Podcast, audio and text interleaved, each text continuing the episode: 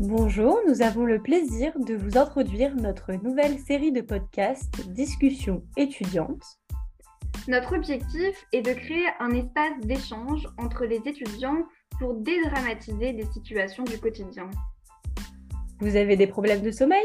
Vous souhaitez enrichir votre culture générale? Vous ne parvenez pas à vous organiser? Nous vous donnons rendez-vous le premier mercredi de chaque mois pour découvrir nos astuces étudiantes. À bientôt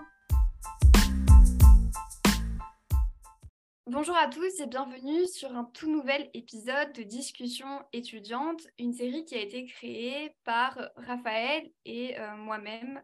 Notre objectif dans ce podcast est de vous donner des trucs et des astuces pour enrichir votre CV. En effet, il est parfois difficile de savoir comment enrichir son CV quand on est un élève moyen.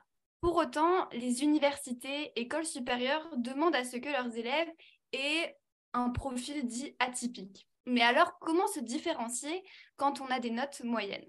C'est cette question que nous nous sommes posées avec Raphaël dans ce nouveau podcast.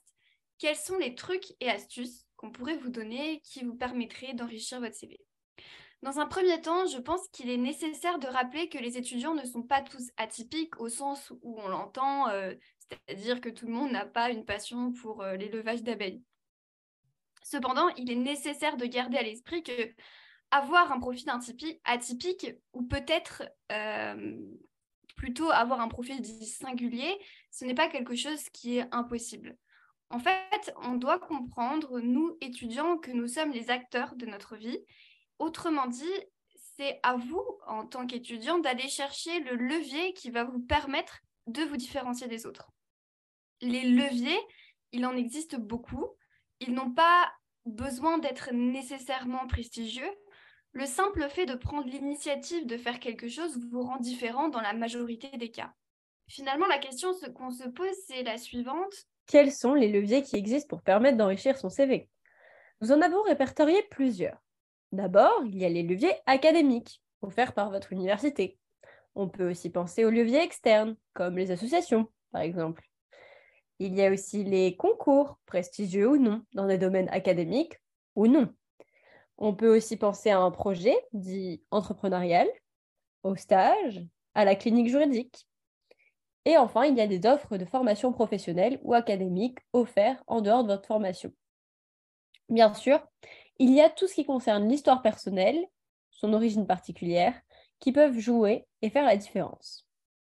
Il convient de préciser que ces leviers académiques ne sont pas un moyen de substitution aux notes, il faut plutôt les voir comme une manière de ne pas mettre tous ses œufs dans le même panier On va d'abord se concentrer sur ce qu'on appelle les leviers, ce que j'ai appelé les leviers externes. Et à ce titre, euh, j'ai pensé notamment aux associations et aux concours. Quand on parle de concours, généralement, ça fait peur, mais en fait, il existe des concours à peu près pour tout. Euh, notamment, Sciences Po, il y a quelques années, organisé un concours de photographie. Euh, mais il peut y avoir en fait des concours dans tout, ça peut être euh, dans l'écriture, ça peut être dans des films, dans des réalisations courtes de, films, ça peut être aussi dans l'art. Donc les leviers externes, il y en a beaucoup, rien que, ce, rien que dans ce domaine-là. Ensuite, on a tout ce qui est association. Les associations ne sont pas... Euh, enfin, il y en a énormément en France. notamment, il y a par exemple la FEV qui a pour objectif d'aider les personnes qui viennent d'arriver en France à apprendre le français, à lire français, etc quand on veut faire un master en droit de la santé, on peut très bien penser aussi à s'engager euh, à la protection civile ou encore à la Croix-Rouge. Ce ne sont que quelques exemples, mais rien qu'au niveau de ce que vous pouvez faire hors de votre université, il y a beaucoup de choix, euh, que ce soit les associations, les concours. On peut aussi penser à une activité sportive de haut niveau qui vous permet aussi de vous différencier de la majorité de vos camarades. À côté de ces leviers externes, on a aussi pensé aux leviers académiques. Il y en a plusieurs et Raphaël va vous en parler. Oui, alors je voulais juste rajouter une petite chose. Euh, tu parlais de concours et je voulais rajouter euh, la possibilité aussi de participer à des concours de plaidoirie qui mm. peut aussi être euh, extrêmement valorisé et qui peut faire de votre profil, qui peut faire la différence. Parce que quand quelqu'un, quand un recruteur va avoir plusieurs CV entre les mains, si vous avez, enfin, s'il voit que vous avez une certaine aisance à l'oral, s'il voit que vous avez l'habitude de faire des concours de plaidoirie, il peut peut-être euh, se, se, dire ou, que, euh, que vous pouvez être euh, plus, plus, plus adapté pour le job. Je ne sais pas, plus, plus oui, tout à fait. Et d'ailleurs, je pense que c'est un peu le problème, c'est que généralement, bon, admettons, donnons une moyenne 12, on tourne tous à peu près entre 12 et 11,5, 12 de moyenne quand on arrive en fin de L3 en droit. Euh, une moyenne comme ça, mais c'est vrai que ce qui fera la différence entre vous et euh, quelqu'un d'autre, c'est justement le fait de vous être investi dans telle ou telle chose, d'avoir fait telle ou telle association. Et en fait, il existe énormément de possibilités. Et tu vas parler justement des, leviers académiques, mais en fait, on n'exploite pas assez les, les outils qui sont à notre disposition, je crois. Exactement. Et alors, euh, en parlant des leviers académiques, euh, donc les universités proposent généralement beaucoup d'activités extrascolaires, et c'est notamment le cas de, notre faculté, donc l'Université de Paris. Euh, il y a beaucoup de projets entrepreneuriales qui peuvent être financés par la faculté, excusez-moi, comme la possibilité de partir en Erasmus. donc l'Erasmus, ça peut vraiment être une super opportunité dans le sens où ça peut nous permettre de découvrir une autre culture, ça peut nous permettre euh, de perfectionner notre langue. Et euh, c'est vraiment euh, une, une, opportunité de s'ouvrir un petit peu l'esprit. Et je pense que c'est quelque chose qui peut être, encore une fois, faire la différence avec d'autres profils. montrer qu'on est un petit peu débrouillard, montrer qu'on a envie de, de, de, de, de différence, de, de, voir des choses différentes. Ça, ça peut être vraiment intéressant. et en plus, donc, notre faculté a des accords euh, qui permet, euh, par exemple, de partir euh, en Asie. Il y a des summer schools qui sont proposés et en Amérique du Nord aussi. Et puis bien sûr dans toute l'Europe, qu'on a, on a bien le dire. Dans toute l'Europe, mais c'était oui pour dire qu'on peut partir plus loin et encore élargir son, son champ. son champ.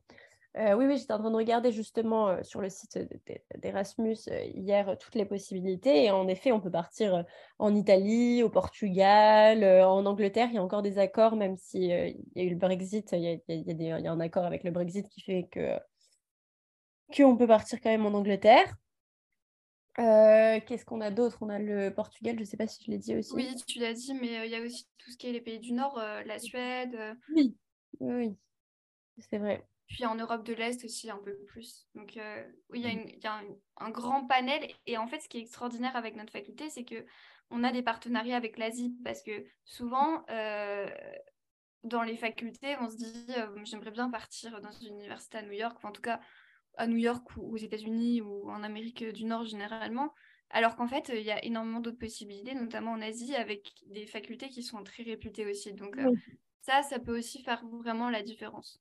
Et c'est vrai qu'on n'a pas forcément l'habitude de voyager quand on est en droit.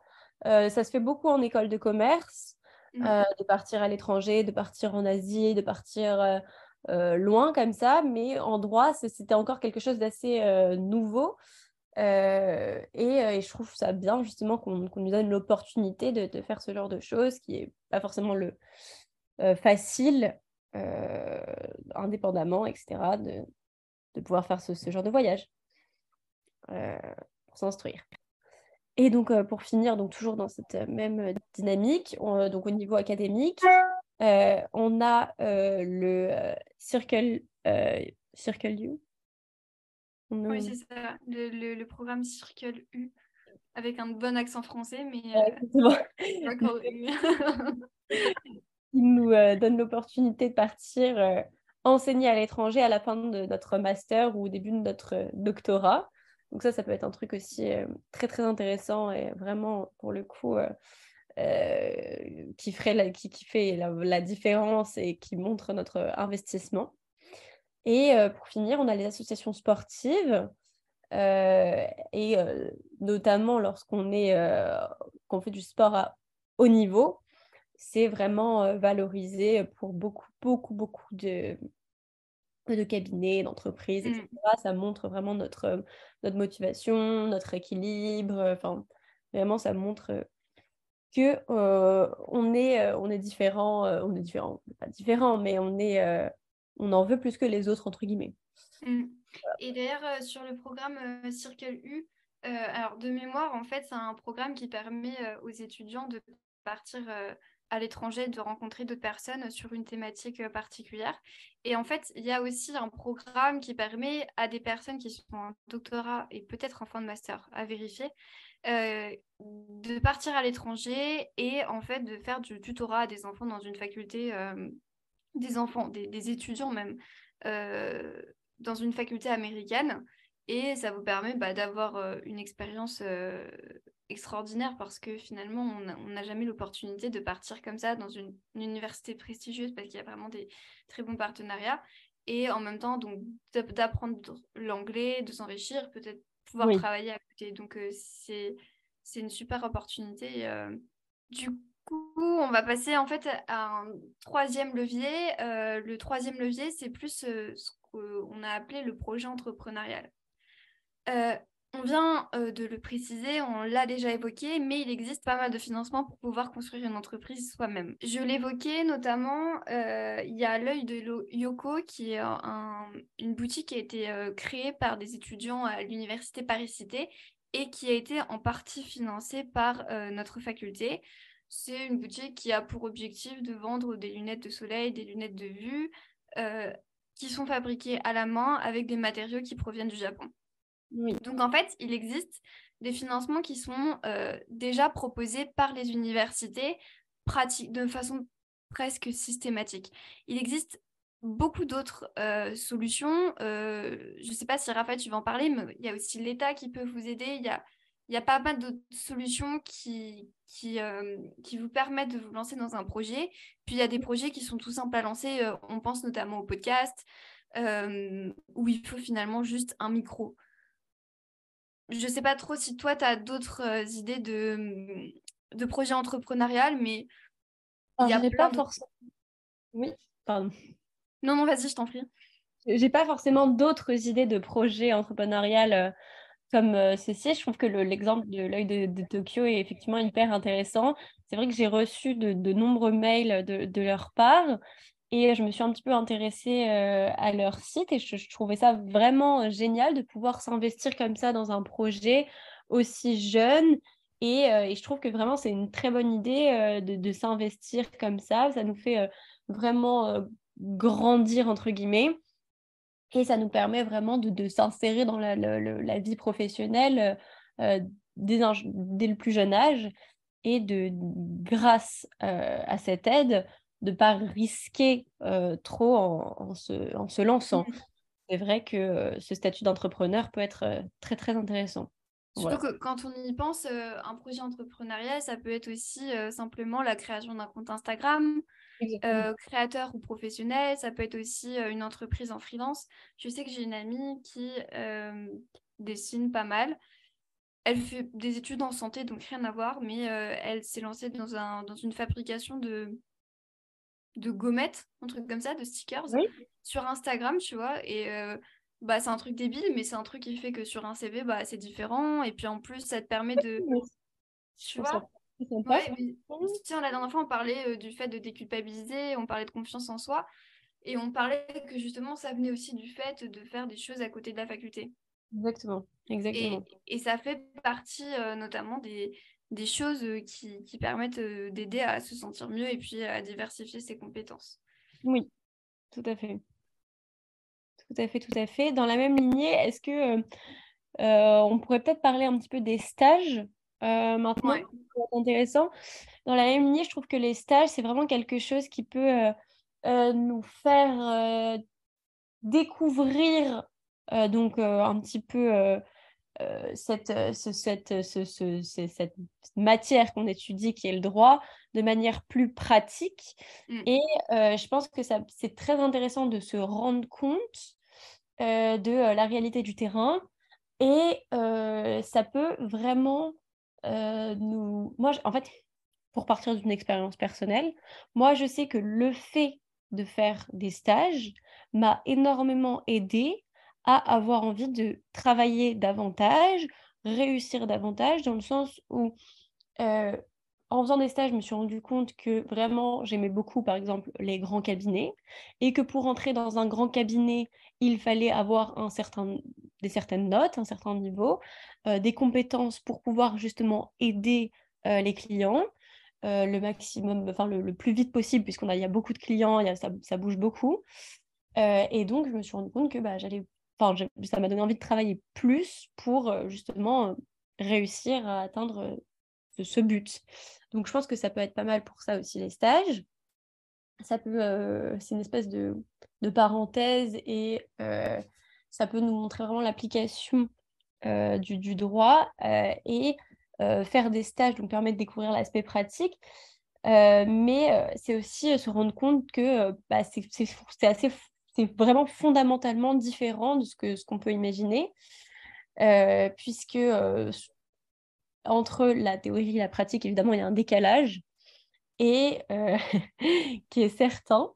Mm. Et euh, dans les deux sens. Hein. On peut par exemple adorer une matière euh, quand on la travaille à la faculté et en pratique la trouver un peu banale, un peu mm. pas forcément passionnante.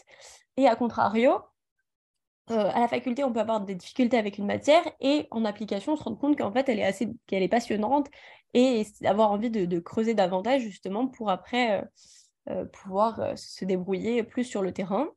Donc vraiment, il y a un double effet. Et, et, je recommande du coup donc vivement de faire des stages parce que ça peut nous permettre de découvrir une passion pour tel ou tel aspect du droit ça peut confirmer un projet d'avenir, mais ça peut au, au contraire changer euh, notre idée euh, et nous permettre de, s'orienter vers une autre branche du droit. Puisqu'en fait, on peut se rendre compte justement que comme c'est complètement différent, euh, c'est pas du tout ce qu'on voulait faire. D'ailleurs, tu me parlais de ça tout à l'heure. Euh, je ne sais pas si tu, tu, veux en parler. Oui, j'ai une amie qui est en L3 euh, et euh, qui, a, depuis la L1, en gros, ce qui l'a motivé, c'était euh, le métier de notaire. D'ailleurs, j'ai l'impression que c'est une épidémie parmi les étudiants. et, et en gros, elle a fait là un stage pour confirmer mmh. le fait qu'elle voulait bien faire notariat et donc, du coup, s'engager par la suite dans, dans, un master pour devenir notaire. Et elle est sortie du stage et elle, elle me dit plus jamais, enfin, pas le métier que je veux faire. Elle m'a dit c'est pas possible. Et en fait, c'est hyper important parce que quand on fait 7-8 ans d'études, euh, arriver au bout et se dire euh, non, ça me plaît pas. C'est embêtant. C'est mal, ouais, c'est embêtant. Et elle me disait que, alors je sais pas les chiffres, mais 40% euh, des, avocats se réorientent. Ouais, c'est énorme. Ouais, ils changent à un moment donné de métier, ce qui est assez énorme. Donc, bon, autant. On a, de... on a de la chance, le droit, c'est très vaste. ouais.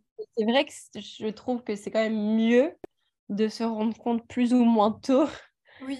De, ce qu'on veut faire euh, plus tard. Enfin, C'est-à-dire que de s'engager dans une voie, dans un master, c'est un petit peu dommage. Euh, par exemple, s'engager dans un master, je sais pas, de, droit immobilier et se rendre compte après qu'en fait, c'est pas du tout ce qu'on veut faire et qu'on voulait faire, je sais pas, du droit pénal. C'est un petit peu embêtant. Disons qu'on a, c'est toujours quelque chose de pris, hein, c'est toujours des connaissances. Mais c'est vrai que c'est pour ça que je trouve que les stages sont vraiment essentiels. Ça nous permet de nous rendre compte assez tôt. De, euh, au moins de nous donner une idée de ce que va être euh, notre, notre vie plus tard. De, ne serait-ce que de se rendre compte dans quelle atmosphère on est, on est le mieux. Est-ce qu'on préfère évoluer professionnellement dans un grand, dans un petit cabinet ou dans une entreprise en tant que jury? Voilà, il y a plein de, plein de possibilités. Et donc vraiment, j'aurais tendance à dire qu'il y a vraiment énormément de, d'avantages, énormément de points positifs à faire des stages. Et surtout, je voulais parler du fait qu'il n'y a vraiment aucune pression à se mettre, qu'il faut arrêter les idées reçues qui sont, qui, sont de vouloir se mettre la pression, de, de dire qu'on ne va pas être capable, je ne sais pas, des choses comme ça. C'est vraiment dommage et puis ça, ça, ça, ça, ne révèle pas la, la, la, la réalité puisque en fait, euh, l'idée, c'est vraiment de découvrir quelque chose qui peut ou non nous plaire, euh, oui ou non nous plaire, et il euh, n'y a pas d'enjeu derrière. Il est important vraiment de dédramatiser cela et de se lancer pour effectuer le plus de stages possible pour se rendre compte justement de, de la, la, la, la, branche du droit qui nous intéresse le plus, de l'atmosphère le, dans laquelle on mmh. préfère vivre, etc. C'est très intéressant. Très important, pardon. Et en ce qui concerne les inconvénients, je dirais qu'il n'y en a vraiment quasiment aucun, dans le sens où bah, c'est que, que du positif, mis à part le fait de, de, trouver un stage qui corresponde avec notre emploi du temps, ce qui n'est pas forcément la, chose la plus facile en tant qu'étudiant en droit. je ne vois pas spécialement d'inconvénients. C'est seulement trouver un stage et trouver un stage qui, qui, qui correspond à notre emploi du temps. Mmh. Voilà. Donc en fait, si on résume, on a vu déjà pas mal de leviers. On a vu les leviers académiques, que ce soit les associations, que ce soit notamment les concours. On a vu les leviers externes comme les associations, la pratique sportive. D'ailleurs, pour les associations, euh, il y a pas mal de en droit d'associations qui recrutent. Je pense notamment à Juristes d'avenir, euh, qui recrutent euh, chaque année pas mal d'étudiants. Et puis, euh, on a vu donc euh, le levier plus professionnalisant, entre guillemets, avec les stages, et puis euh, la clinique juridique. La clinique juridique, c'est quelque chose qui est proposé dans pratiquement toutes les facs, je crois. et une clinique juridique a pour objectif, en fait, de vous mettre dans, un, dans une situation où vous devenez l'avocat, alors qu'en fait, enfin, l'avocat, toute proportion gardée, un peu comme, tout comme. Et euh, en fait, vous êtes confronté à une question d'un justiciable. Donc, c'est vous qui recevez le justiciable. Euh, il vous expose le problème. C'est à vous de poser des questions justiciables. Qu'est-ce qui s'est passé? C'est à vous de prendre toutes les informations à l'écrit. C'est à vous de mener en fait l'entretien. L'avocat est juste là à l'arrière pour euh, superviser au cas où il y a un problème, mais c'est vous qui posez les questions. Ensuite, euh, vous concluez donc euh, l'entretien avec euh, le justiciable, ce qui est assez impressionnant parce que vous parlez à des gens qui sont adultes, qui ont un, un, moment X besoin d'accompagnement. Vous avez ensuite deux semaines pour trouver une réponse en fait à la question que la personne vous pose. donc là, c'est assez impressionnant puisque en fait, on peut tomber sur des affaires de enfin des matières plutôt dans lesquelles on n'a jamais travaillé. Ça peut être une pension euh, alimentaire, euh, ça peut être un problème dans une pharmacie, ça peut être enfin plein de choses. Vous avez deux semaines donc pour euh, trouver une solution, puis vous avez un second entretien avec le justiciable où vous lui présentez la solution. Bien sûr, vous êtes encadré, vous avez, un doctorant qui vous aide, etc.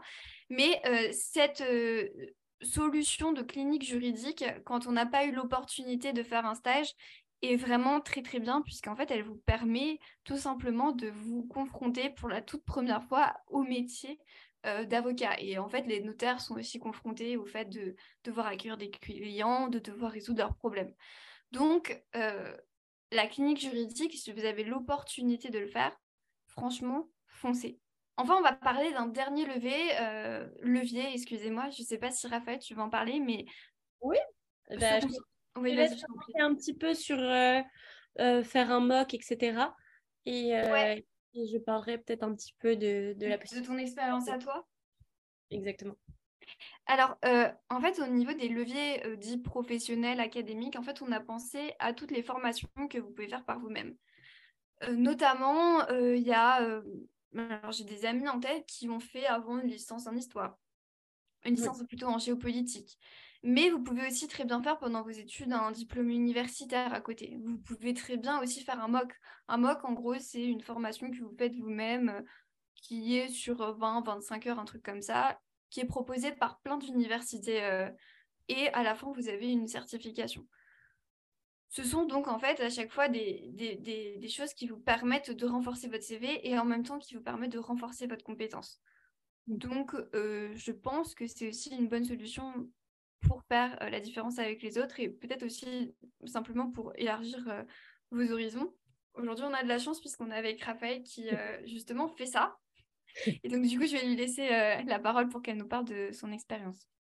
Alors oui, en effet, je trouve que déjà c'est une très bonne idée de pouvoir faire des, des, cours à côté parce que encore une fois, on parlait du fait de, de un petit peu s'aérer l'esprit, etc. Ça nous permet de faire quelque chose à côté qui n'est pas forcément euh, du droit, donc de, de, un petit peu penser à autre chose, de Voilà, donc déjà sur ce, point, sur ce plan-là, c'est intéressant. En plus, sur le CV, ça rajoute quelque chose, un petit plus. Et euh, donc aussi, personnellement, je, trouve ça vraiment passionnant. Moi, ce que je, fais en plus, c'est des cours d'histoire de l'art à l'école du mmh. Louvre, des cours du soir. Et moi, ça me permet non seulement d'enrichir ma culture artistique, et surtout de, souffler, d'avoir une petite parenthèse, etc. Et en plus, pour mon projet professionnel, c'est assez concordant, parce que pour l'instant, je m'oriente vers de la propriété intellectuelle. Donc, ça, ça me permet de me rajouter une petite chose sur, sur, le CV qui peut, qui peut être pas mal. Voilà, et pour du coup l'école du Louvre, donc je peux faire une petite présentation. oui, carrément. Voilà. donc déjà, le lieu est extrêmement sympathique parce que vous êtes dans l'amphithéâtre Rohan qui est au centre du, du, carrousel du Louvre. Donc c'est ça, ça, fait du bien un petit peu de voir autre chose. Donc vous allez rencontrer des étudiants en, en, art. Donc rencontre, enfin, vous confrontez à d'autres mentalités, c'est complètement différent d'une de, d'une faculté de droit, évidemment. J'imagine. Donc, c'est assez marrant, ça vous permet de voir vraiment autre chose, d'échanger avec d'autres types de personnalités. Euh, ensuite, euh, moi, ce que j'ai choisi cette année, euh, mais après, il y a énormément de programmes, c'est une introduction à l'histoire de l'art, qui, une, initiation pardon, à l'histoire de l'art qui va donc de la préhistoire à de nos jours. Donc c'est extrêmement vaste. Le prisme est vraiment très très large, mais ça permet de voir vraiment un peu tout et d'enrichir sa culture générale. Mais après, vous pouvez vous spécialiser sur telle ou telle période, par exemple euh, la Renaissance. Mmh. Euh, si vous êtes un amoureux de la Renaissance, vous pouvez faire toute une année sur la Renaissance, aller vraiment dans le détail. Et, et, voilà, et ça peut vraiment faire la différence et faire la différence surtout pour vous. Euh, c'est quelque chose hein, que ça fasse la différence sur le CV, mais aussi, le fait que ça puisse vous faire souffler, ça peut améliorer vos notes, dans le sens où vous aurez le temps un petit peu de, de, souffler ailleurs, de, de, penser à autre chose. Et, euh, et c'est toujours intéressant dans la vie de, tous les jours, dans, mmh même dans, un cadre professionnel, euh, lorsque vous, serez, par exemple, je ne sais pas, à des, déjeuners d'affaires, etc., euh, avec vos clients, c'est toujours bien d'avoir la culture générale, d'avoir quelque chose à dire. Tout à fait. Mais alors, du coup, comment ça fonctionne tu, tu, es auditeur libre et tu peux avoir une certification? Alors oui, j'ai un certificat à la fin de l'année.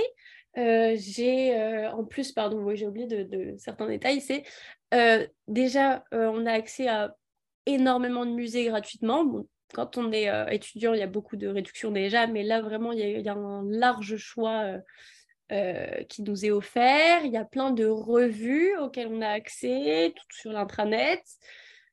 pour s'inscrire, c'est bon, payant. Donc, je crois qu'il y, a des possibilités d'avoir des, réductions, etc., ou des, des, aides. Mais sinon, c'est vrai que c'est quand même quelque chose qui est c'est vrai que le coût, je ne vais pas mentir, est assez élevé. C'est pas une formation euh, qui est entre guillemets pas chère, mais euh, c'est quelque chose d'intéressant. Et ne serait-ce que prendre un, une seule formation, euh, c'est déjà pas mal. Mmh. à la fin, tu auras un certificat, c'est ça? Et à la fin, on a un certificat. Et, et on peut continuer aussi euh, et après, euh, si vous voulez, vous pouvez carrément euh, essayer de passer les concours et de faire une double licence avec École du Louvre et droit, etc. Ce genre de ce qui est proposé, je crois qu'il y a une double licence à la Sorbonne, il me semble, de mémoire. Histoire de l'art droit. Oui, oui. Il y, a, des doubles licences très très intéressantes à la Sorbonne, droit et philo, il y a plein ouais, il y en a pas mal. Plein, de choses, On arrive à... Oui, non, vas-y, je t'en prie, si tu peux terminer. Non, mais ce que je veux dire, c'est qu'il y a aussi droit et sciences, parce que c'est vrai que moi, je suis plus axée euh, littéraire, donc c'est vrai que je vais, je vais avoir tendance à plus parler de, de philo, d'art, etc. Mais il y a aussi des choses euh, oui. Euh, plus scientifiques, hein, évidemment. Oui, il y a informatique, il y a économie, il y en a, il y en a plein d'autres. Oui, tout à fait, tout à fait. Donc, en fait, on arrive à la fin de, de ce podcast où en fait on a, on a vu un certain nombre de leviers qui ont pour euh, objectif donc de vous permettre de vous différencier euh, par rapport aux autres quand on n'a pas un profil euh, dit atypique, je pense qu'il est nécessaire de garder en tête que les notes sont généralement prioritaires sur le reste. Je pense, je pense pas qu'il est nécessaire de, donner le, nom, mais on a un professeur euh, qui nous a dit clairement que la seule chose qu'il regardait, c'était la, la, note dans sa matière pour le recrutement en master. Donc les notes sont prioritaires. Cependant, entre deux dossiers équivalents, il faut garder en tête que celui qui a l'expérience en plus sera sûrement pris. Et en fait, c'est bête, mais ça peut faire toute la différence parce que vous serez peut-être pris dans un master ou pas. Exactement. Et, je pense que ça dépend vraiment des professeurs. Vraiment, vraiment. Tout à fait.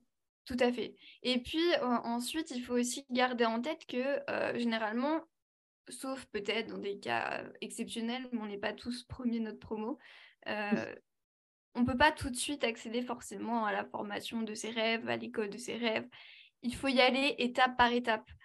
Et ça veut dire peut-être qu'il faudra faire plusieurs masters, peut-être faudra passer par euh, une école, une autre, avant d'accéder euh, à la formation de vos rêves. Mais euh, tant qu'on est acteur de sa vie étudiante, généralement, euh, il n'y a aucun souci, on finit par atteindre euh, ses objectifs. Oui. Voilà. Sur ce, on vous donne rendez-vous donc pour le prochain épisode, le mois prochain. On espère que cela vous aura plu et puis à la prochaine fois.